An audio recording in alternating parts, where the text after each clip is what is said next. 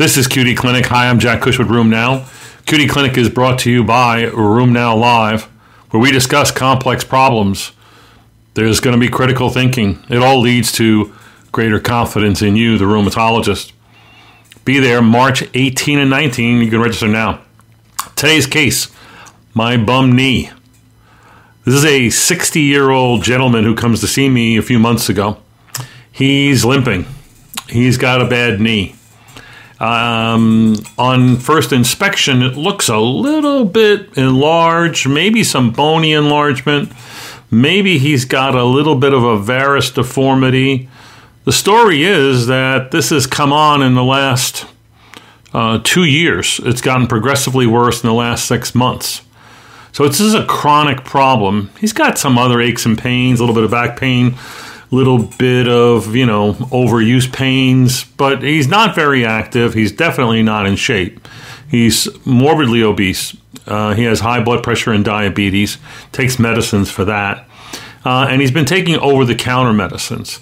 Said he once went to the emergency room. They did an x ray. They gave him a shot in the arm, not in the joint. And um, he's just been plugging along with the same pains ever since. The question is, what is this? So let's think about this. He's 60, he's got one joint, it's chronic. Obviously, osteoarthritis has got to run right to the top. Um, if not osteoarthritis, what else could this be? Well, without evidence of synovitis and squishy swelling or joint warmth, we're not going to really call this an inflammatory arthropathy. And so something like infection, chronic infection, opportunistic infection would be um, not really a possibility. And again, there is no inflammation, there is no warmth. Um, he says this has been chronic, which kind of rules out gout. He might be the right age, right sex, but the chronicity kind of rules out monosodium urate as the cause. Doesn't really rule out calcium pyrophosphate so this could be pseudo gout. Um, and there's no clear reason as to why he'd have that. What else could this be? And the question is, what are you going to do for the evaluation? Does he need a big laboratory workup? Would I do an ANA and a rheumatoid factor in him? No, no, I would not. Would I do a CBC and chem profile? Sure. He's got medical problems. He's a bit of a mess when you do a history and a physical, you'd like to know if there's any other issues you're dealing with. Um, there's no prior history of trauma here. Should I get an x ray? What are the indications for x ray? First off, x rays don't usually diagnose these kind of problems. X rays are really usually done as baseline assessment and to help rule out other possibilities. Could he have a fracture there? He could doubtful that it would be there for more than six months. Um, but he has the main reason. The main reason to do an imaging imaging test on him would be a chronicity and b failure to respond to symptomatic therapy, and whether this is a baseline assessment or ruling out other causes other than osteoarthritis, we'll see when we get the X-ray. Anyway, his labs come back they're all relatively normal. He's got a slight degree of renal insufficiency and a blood sugar that's out of control, a hemoglobin A1C of 9. Um, and um, when you look at the x ray, he's got, guess what? That's right, avascular necrosis, osteonecrosis involving the knee. That was a bit of a surprise, but certainly not when we go back to him and say, So, why did this happen in you? Do you have a history of trauma? Have you taken steroids? Um, and the answer is no and no, but he does have a problem with chronic alcohol abuse. So that's a significant risk factor for osteonecrosis. Interestingly, men who get osteonecrosis tend to be more in the in the hip, um, and women tend to get it more in the knee. Uh, what are the causes of osteonecrosis? Well, he had the main one here, that being um, alcohol abuse, but uh, other causes would include trauma, steroid use, renal failure, transplant, other rheumatic diseases like lupus, rheumatoid arthritis, and such, which often are treated with high dose steroids, patients with hemoglobinopathies like sickle cell, radiation, pancreatitis, pregnancy, hyperlipidemia, and of course, decompression sickness known as Caisson's disease.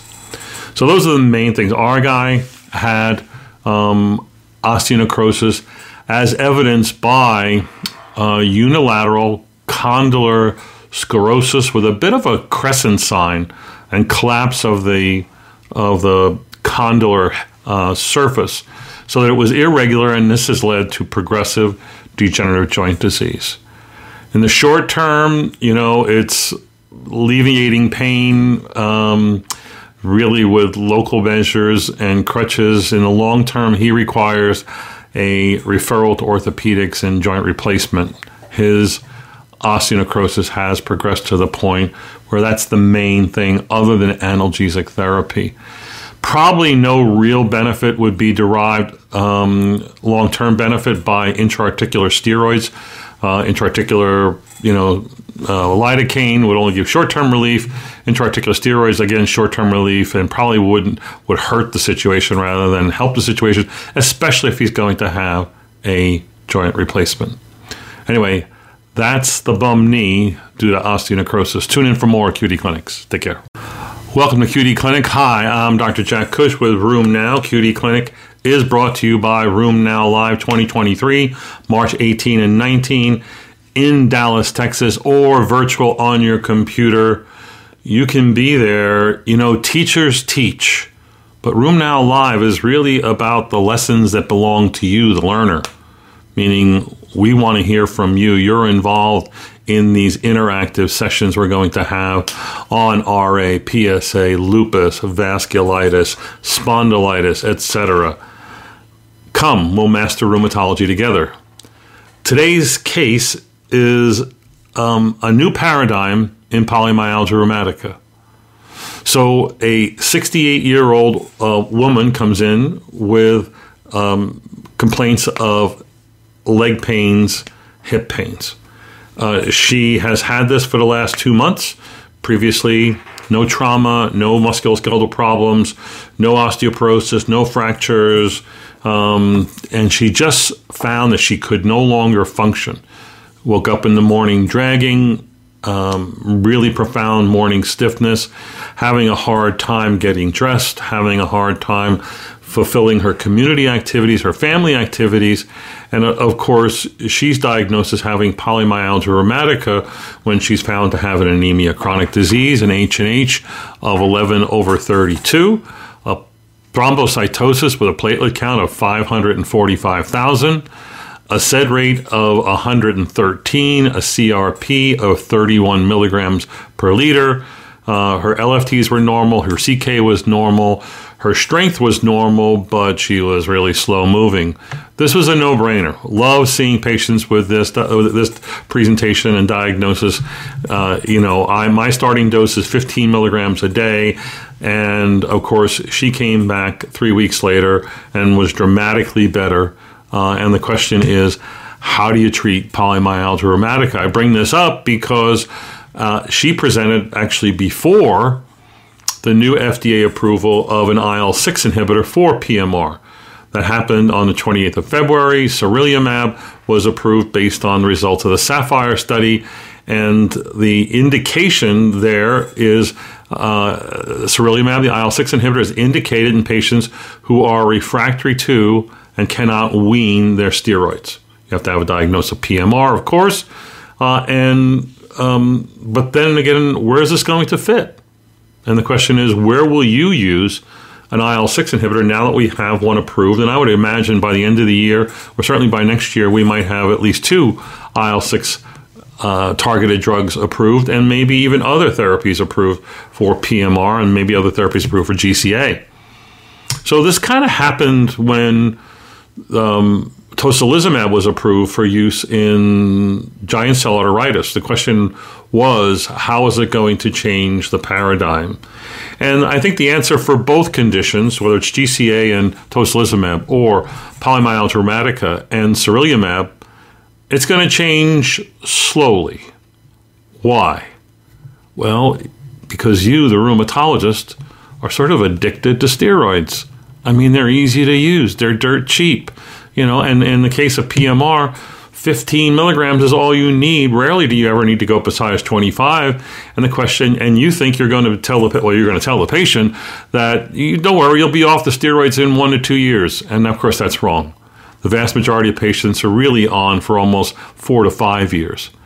So, do you want to commit your elderly, usually white Caucasian patient with PMR to five years of steroids?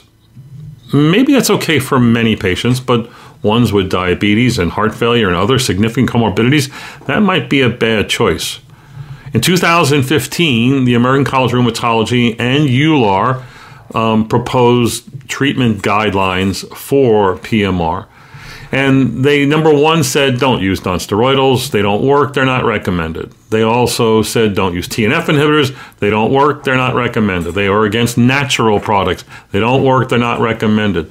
They strongly recommended a course of glucocorticoids that are individualized to the patient with a starting dose of 12.5 to 25 milligram uh, prednisone equivalents per day.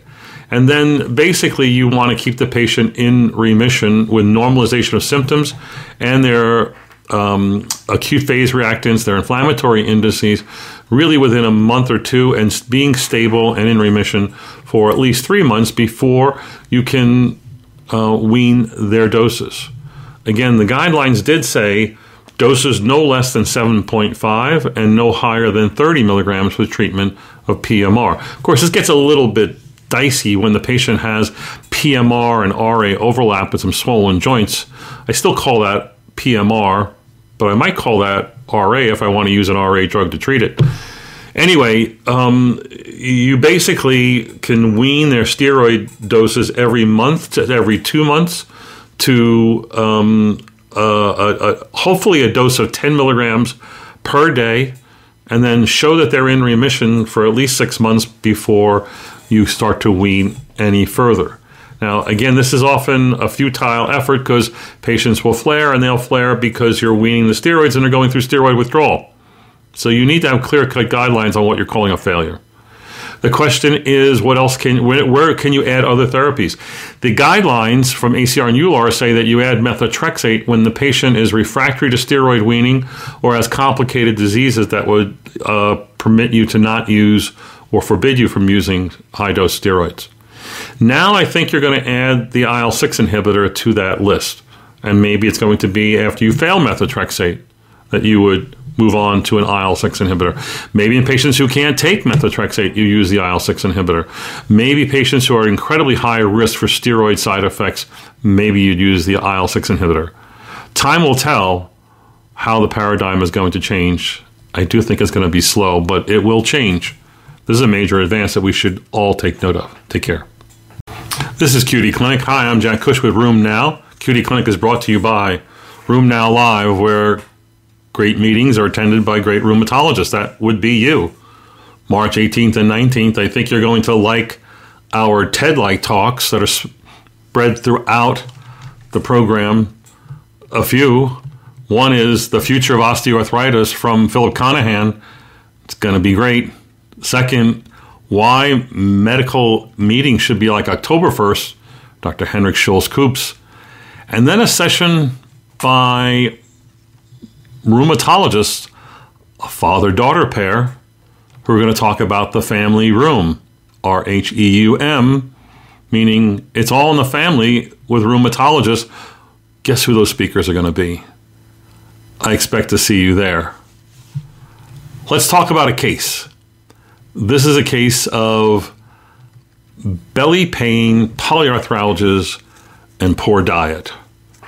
A 54 year old woman presents with a 10 year history of belly pains, weight loss, nausea, previous gallbladder surgery, going to pain management now for chronic belly pain. She has sores in her mouth um, uh, that are painful her eyes are red and scratchy. She's seen ENT and GI, and they don't really have much in the way of a diagnosis. ENT tried to make a diagnosis of Sjogren's, and it didn't stick. Nothing could be found, including a negative salivary gland biopsy um, or lip lip salivary gland biopsy. Um, she has chronic polyarthralgias: arms, legs, shoulders, hips. Um, she's overweight. She um, hates um, well, she has a bad diet. She hates fruits and vegetables. Um, she's been diagnosed with hypothyroidism, gastroparesis, back pain, and degenerative joint disease. She's taking pain meds, narcotic meds, and not doing any better. And um, on exam, she mainly has trigger point tenderness, mild osteoarthritis, and mucositis. So the question is, um, what does she have? And I'm going to throw a real red herring at you. This is a case of scurvy. What? Are you kidding me? And yes, um, she had lab tests to prove that she was deficient um, it's more common. It's not. It's not common in the United States, and when it is, it's really the result of a really bad diet. It's seen um, outside the United States, and seen people with psychiatric disorders or alcoholics or those with incredibly bad diets. The manifestations of scurvy are very protean, fatigue, um, anemia. They have problems with bleeding and capillary instability, so they have purpura, hematome, hematomas, poor wound healing. They have a lot of GI symptoms um, that could also be for the same reason. But um, when you look at them, they have myalgias. They rarely have synovitis. They usually have arthralgias. Um, and they usually have a very high SED rate in CRP. They may have dry eyes, dry mouth, and scratchy eyes that look like Sjogren syndrome. And if you look at their gums, they'll have hypertrophy of uh, the gums and uh, usually very, very poor dentition. So here's a case of scurvy, and it turns out when I presented this case a few years ago, that uh, then I, in the next month I saw a bunch of cases of scurvy in our literature, and you should be aware that this is something that um, you should look for. So get back on those um, on those fruits and vegetables and um, consider this, especially in patients who have ill defined symptoms with a lot of GI symptoms, and I think um, hematomas and purpura um, and mucositis, those are strong clues for scurvy. Tune in for more QD Clinics. We'll see you at RheumNow Live. Hi, this is QD Clinics, and I'm Jack Cush with RheumNow. QD Clinics is brought to you by RheumNow Live. 2023. We'll see you there on March the 18th and 19th in Dallas or virtual online. Sign up now. Our case today is Gottron's papules, but no weakness. Hmm.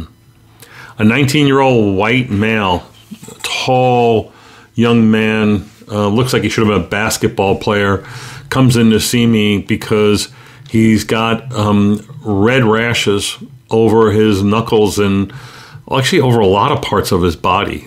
The rashes are elevated, um, not painful, not itchy, but they're not only noted over the big knuckles, the MCPs, a few on the PIPs, over the top of his MTPs, over the knees, over his spinous processes, and also over the eyelids. He denies any fever, weight loss, GI symptoms, he denies any weakness. He runs, he works, he has a manual labor job. He has no problems with shortness of breath, no problems with dysphagia.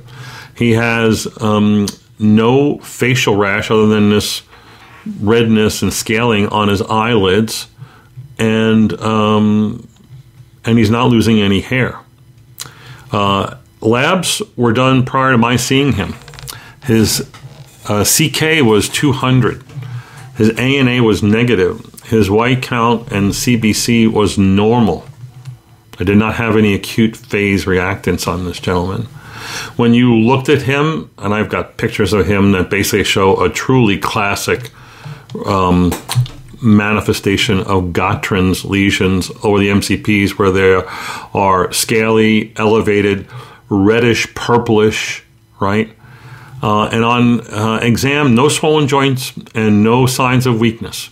You know, he can he has no Gower sign, meaning he can cross his arms, rise from a seated position without transferring weight or rocking.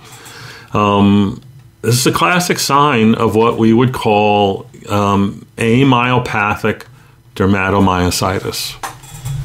Amyopathic dermatomyositis, also called CADM, clinically amyopathic dermatomyositis, CADM, C A D M. The um, thing about these patients are that they usually have kind of severe disease. Uh, a number of them um, may um, have progression to actual weakness, but these these patients um, are at higher risk for interstitial lung disease and severe skin disease.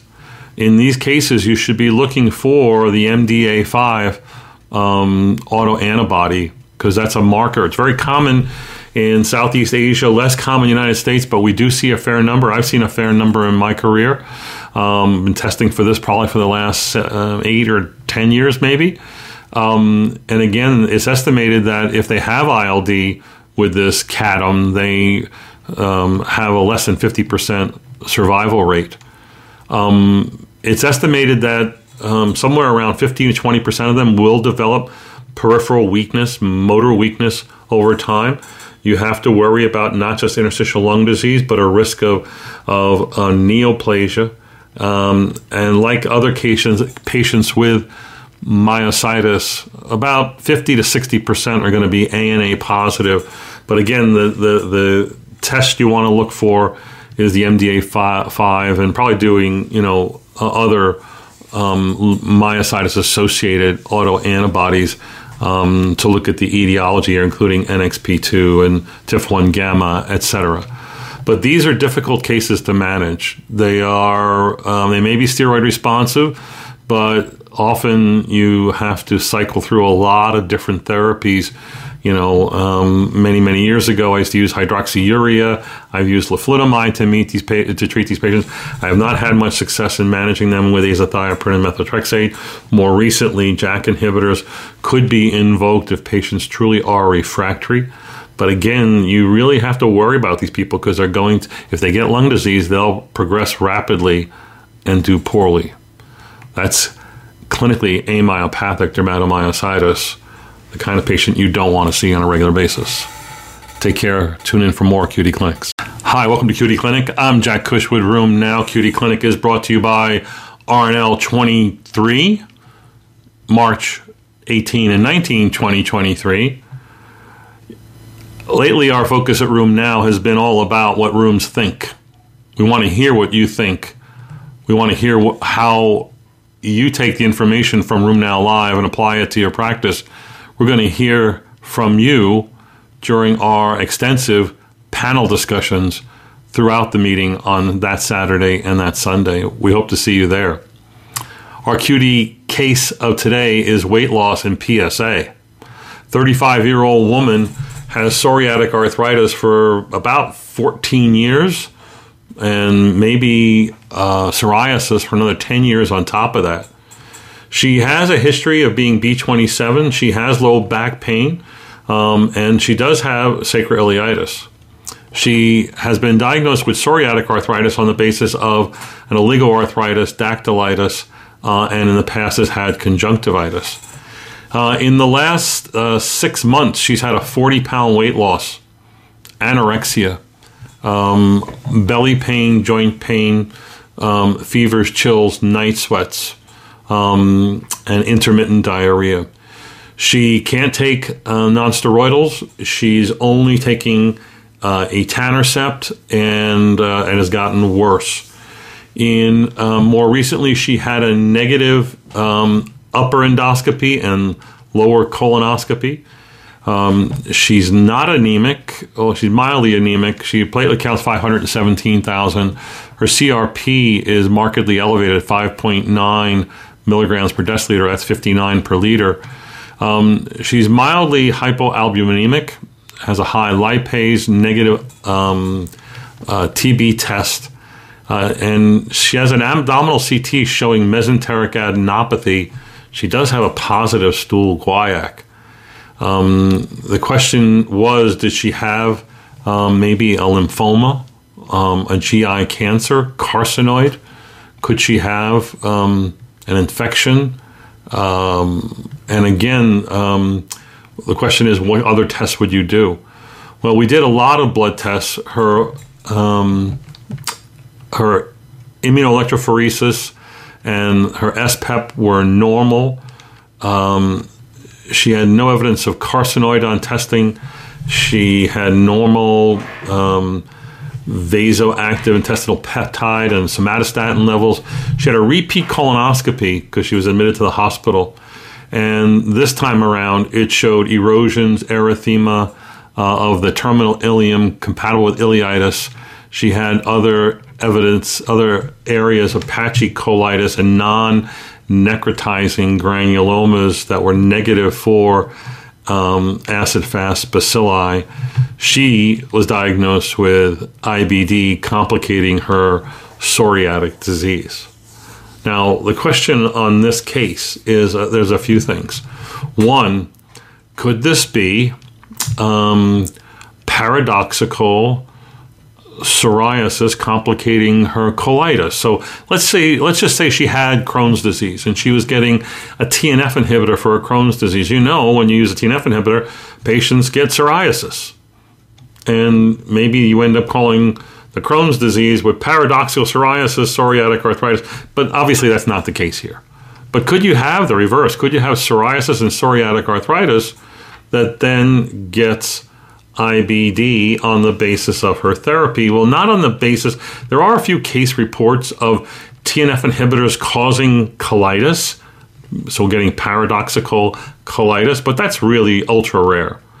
There are way more cases of psoriasis and psoriatic arthritis treated with IL 17 inhibitors that then get colitis. And that seems to be a little bit more in patients who are B27 positive with sacroiliitis than if they did not have that. So, does she have an overlap of spondyloarthritis between psoriatic arthritis and spondyloarthritis? I think she does. Is she not at higher risk of getting IBD? I think she is. But she's only being treated, basically ineffectively, with etanercept. So that's not the right therapy for uh, at her for her at this point for either her uh, back disease, her her um, other manifestations, extra spinal manifestations of, sore, of, of spondyloarthritis, and also now for what appears to be Crohn's disease. How frequent is it that someone with psoriasis or psoriatic arthritis developed IBD? It's really quite uncommon. It's less than 5%. It's probably more like around 1.5% of all the patients. And, you know, if you've got 30 million people with psoriasis or some crazy number like that, you'll see a fair number out there. But still, in my practice, I haven't seen many cases like this. And this is probably the only one I've seen like this. The treatment here, I think, is pretty straightforward. She does have active arthritis. She does have active colitis you know, and because of the colitis, you probably wouldn't want to give her an IL 17 inhibitor. You probably would want to give her a TNF inhibitor or the IL 12 23 inhibitor, ustekinumab. Um, and, you know, or in, uh, possibly um, a, a JAK inhibitor, but JAK inhibitors only in high doses work in ulcer colitis, don't work as well in Crohn's disease. So I would, uh, again, have switched this lady to a higher dose of um, either infliximab, golimumab, certolizumab, or adalimumab, and and manage her that way, and then work with the GI um, colleague to better manage her colitis and get her weight and her infl- weight up and her inflammation back under control. That's it for this case of weight loss and PSA. Tune in for more QD Clinics.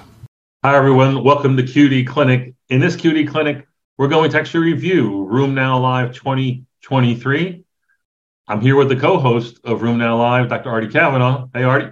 Hey, welcome everyone. Uh, we've been co-hosting this show now for about four or five years. Um, uh, RheumNow Live is a unique meeting. Uh, it's unique in that it's uh, uh, shorter lectures, a lot of discussion, a lot of Q and A, um, and it's what I call vertically oriented uh, education meaning we do a single topic in a two hour block, meaning it's lupus, lupus, lupus, and discussion of lupus. And then we move on to another topic, et cetera. And that's kind of what's cool. So, uh, in this little preview, I think we want to give you what we think are some of the highlights coming up in this uh, 2023 meeting that's going to be held March 18 and 19 in Dallas and also virtually at a computer near you. So, Artie, my first um, session that I'm really looking forward to is actually the first session, and it's called Rheumatoid Arthritis Revolutionary Advances in Therapy. In this session, we have three 30 minute lectures. Um, Kevin Deane on preclinical RA to treat or not treat. Uh, Dr. Stan Cohen talking about the year of the JAK. And then lastly, Mike Brenner from Harvard talking about the fibroblasts and stromal cells as a new exciting area of therapeutic intervention in RA. These are really cutting edge areas where really I think the practice of rheumatologists and rheumatology is going to change. Preclinical RA, a lot of talk, a lot of studies, but no one knows which drug to use and whether it really is prudent to to wait until they get a whole bunch of swollen joints or to intervene at that preclinical stage.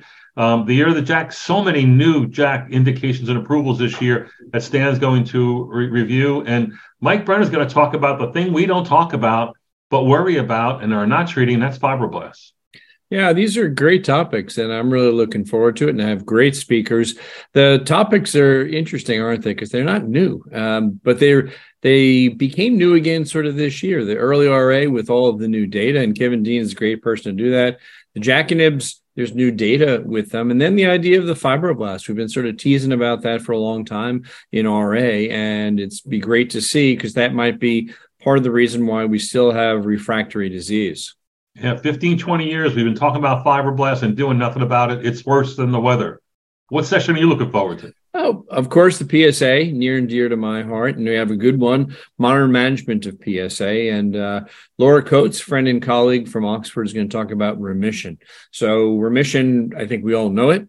But the trouble is defining it. How do you do that in a heterogeneous disease like psoriatic arthritis? Uh, and then kind of updates psoriatic arthritis specific. Eric Ruderman in terms of the JAK which are approved in psoriatic arthritis. A lot of new data there.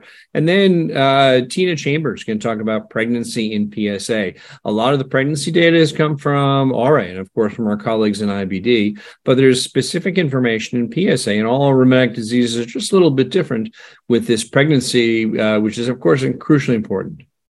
You know, I got questions for each of these. Laura, I'm going to say, yeah, remission is great. What about sustained remission? What about, you know, getting like as greater response in PSA like they're seeing in psoriasis? Or what, drug what do we have to remission. do to get there, right? Drug-free remission. I mean, that's yeah. the ultimate goal. Oh, so. wow. Absolutely. And then JAK inhibitors, there's a lot of niche areas here that are being, uh, that are evolving with new research and then I think Tina's going to have to answer the question about pregnancy. Is it like RA in pregnancy or is it different? And what do we need to do about that? Yeah. Um, what about your next one, Jack? Yeah, the next one I think is the we got a great session on vasculitis, um, and it's a hot new area, new drug indications. Rob Spiera from Special Surgery in New York is going to talk about new therapies, either approved or being developed for polymyalgia rheumatica and giant cell arteritis. I think that's going to be an eye opener. Anisha Dua, who's a great educator, instructor from Northwestern, is going to talk about how we assess these patients with GCA and PMR. And then lastly, our, our go to in vasculitis, Carol Langford from the Cleveland Clinic, is going to talk about GPA treatment and new treatment choices that we should be aware of. And looking forward to that particularly. The other speakers are, of course, great, but uh, Carol has been lecturing on vasculitis uh, from the time when we had uh, very few therapies. We had Cytoxan, and that was pretty much it. And lecturing on kind of the pearls that us clinicians love to hear about about caring for patients with vasculitis. Now that we have more treatments to choose from, it's going to be even better. Cool. So my next one, the next session, rheumatoid arthritis decisive therapy. So you got some cool talks on there. Uh, Joel Kremer, best person uh, to tell us about the history of methotrexate. uh, and how it's evolved over the past uh, nearly half century. Um, myths versus reality with Janet Pope from uh, our north up north, and uh, talk to us about that. Um, and then Jonathan Kay with biosimilars, which is a topic that was a hot topic ten years ago and sort of didn't pay much attention to it, but it's getting really hot this year. And Jonathan uh, has been keeping an eye on this. So I'm looking forward to see what he has to say on this important topic. I think these are all kind of hot topics with people shooting from the hip. Rheumatologists love methotrexate, and that's why Joel's the right guy. Janet's provocative from the podium. She's going to ask a million questions of the audience. And then John Kay, I mean, who knows biosimilars better, especially here in 2023 with all new biosimilars hitting the market. Um, we've got a, a, a, session on lupus that's great. They're going to talk about hydroxychloroquine with Laurent Arnaud from uh, Strasbourg. Um, we have Rich Furie is going to talk about new concepts and new treatments in lupus, and then Ken Kalunian from your institution, U- UCSD, talking about lupus nephritis and how to approach it. What about the last session, Artie? Well, yeah, I think it's that, like the vasculitis section. We've been talking about lupus forever, and we've covered it in conferences. There weren't many treatment options, and now you have choice. That's a, a really outstanding concept in lupus. And how do you choose? Because, like we are saying about PSA, lupus quite heterogeneous person to person, and one person very different from the other. And I think that's what we want our lupology folks to uh, bring to us: is uh, how do they would they approach different domains of disease involvement?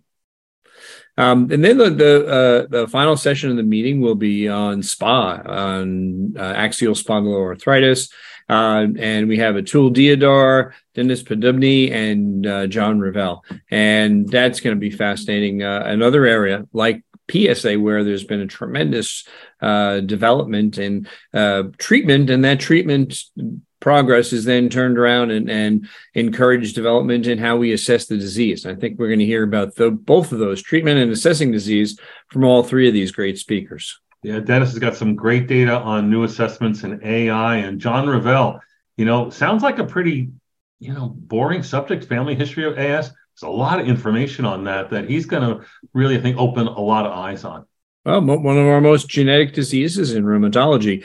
We always talk about genetics, but it's most evident in SPA, and ankylosing spondylitis. Yeah. I want to remind the audience that uh, all these are just great sessions, but the keynote is going to be given uh, at the end of the day on Saturday by a guy that I went to school with. We were in kindergarten together. We went to high school together. We lived around the corner from each other. His name is Miracle Larry, Larry Kelly and he's one of New York City's first cases of COVID, admitted to the uh, the hospital Mount Sinai on March 17th, in the ICU, intubated on the 19th, and his story is unbelievable. It's it's it is crushingly catastrophic. There's no way he should have lived, and of course, by being at this program and with the label of Miracle Larry, you know the outcome. The question is, what was the journey like? And I tell you, it's emotional, it's visceral, and if you know Larry Kelly, it's going to be very entertaining. So make sure you're in your seats for the keynote. So I'm definitely looking forward to that. Uh, and it's uh, it says action packed meeting. So uh, definitely there's still time to join us if you're in the Dallas area or come to the Dallas area. If not, join us virtually. As you can see, it's uh, really uh, going to be an incredible session. All right, Artie, we'll see you next week at RheumNow Live. Take care.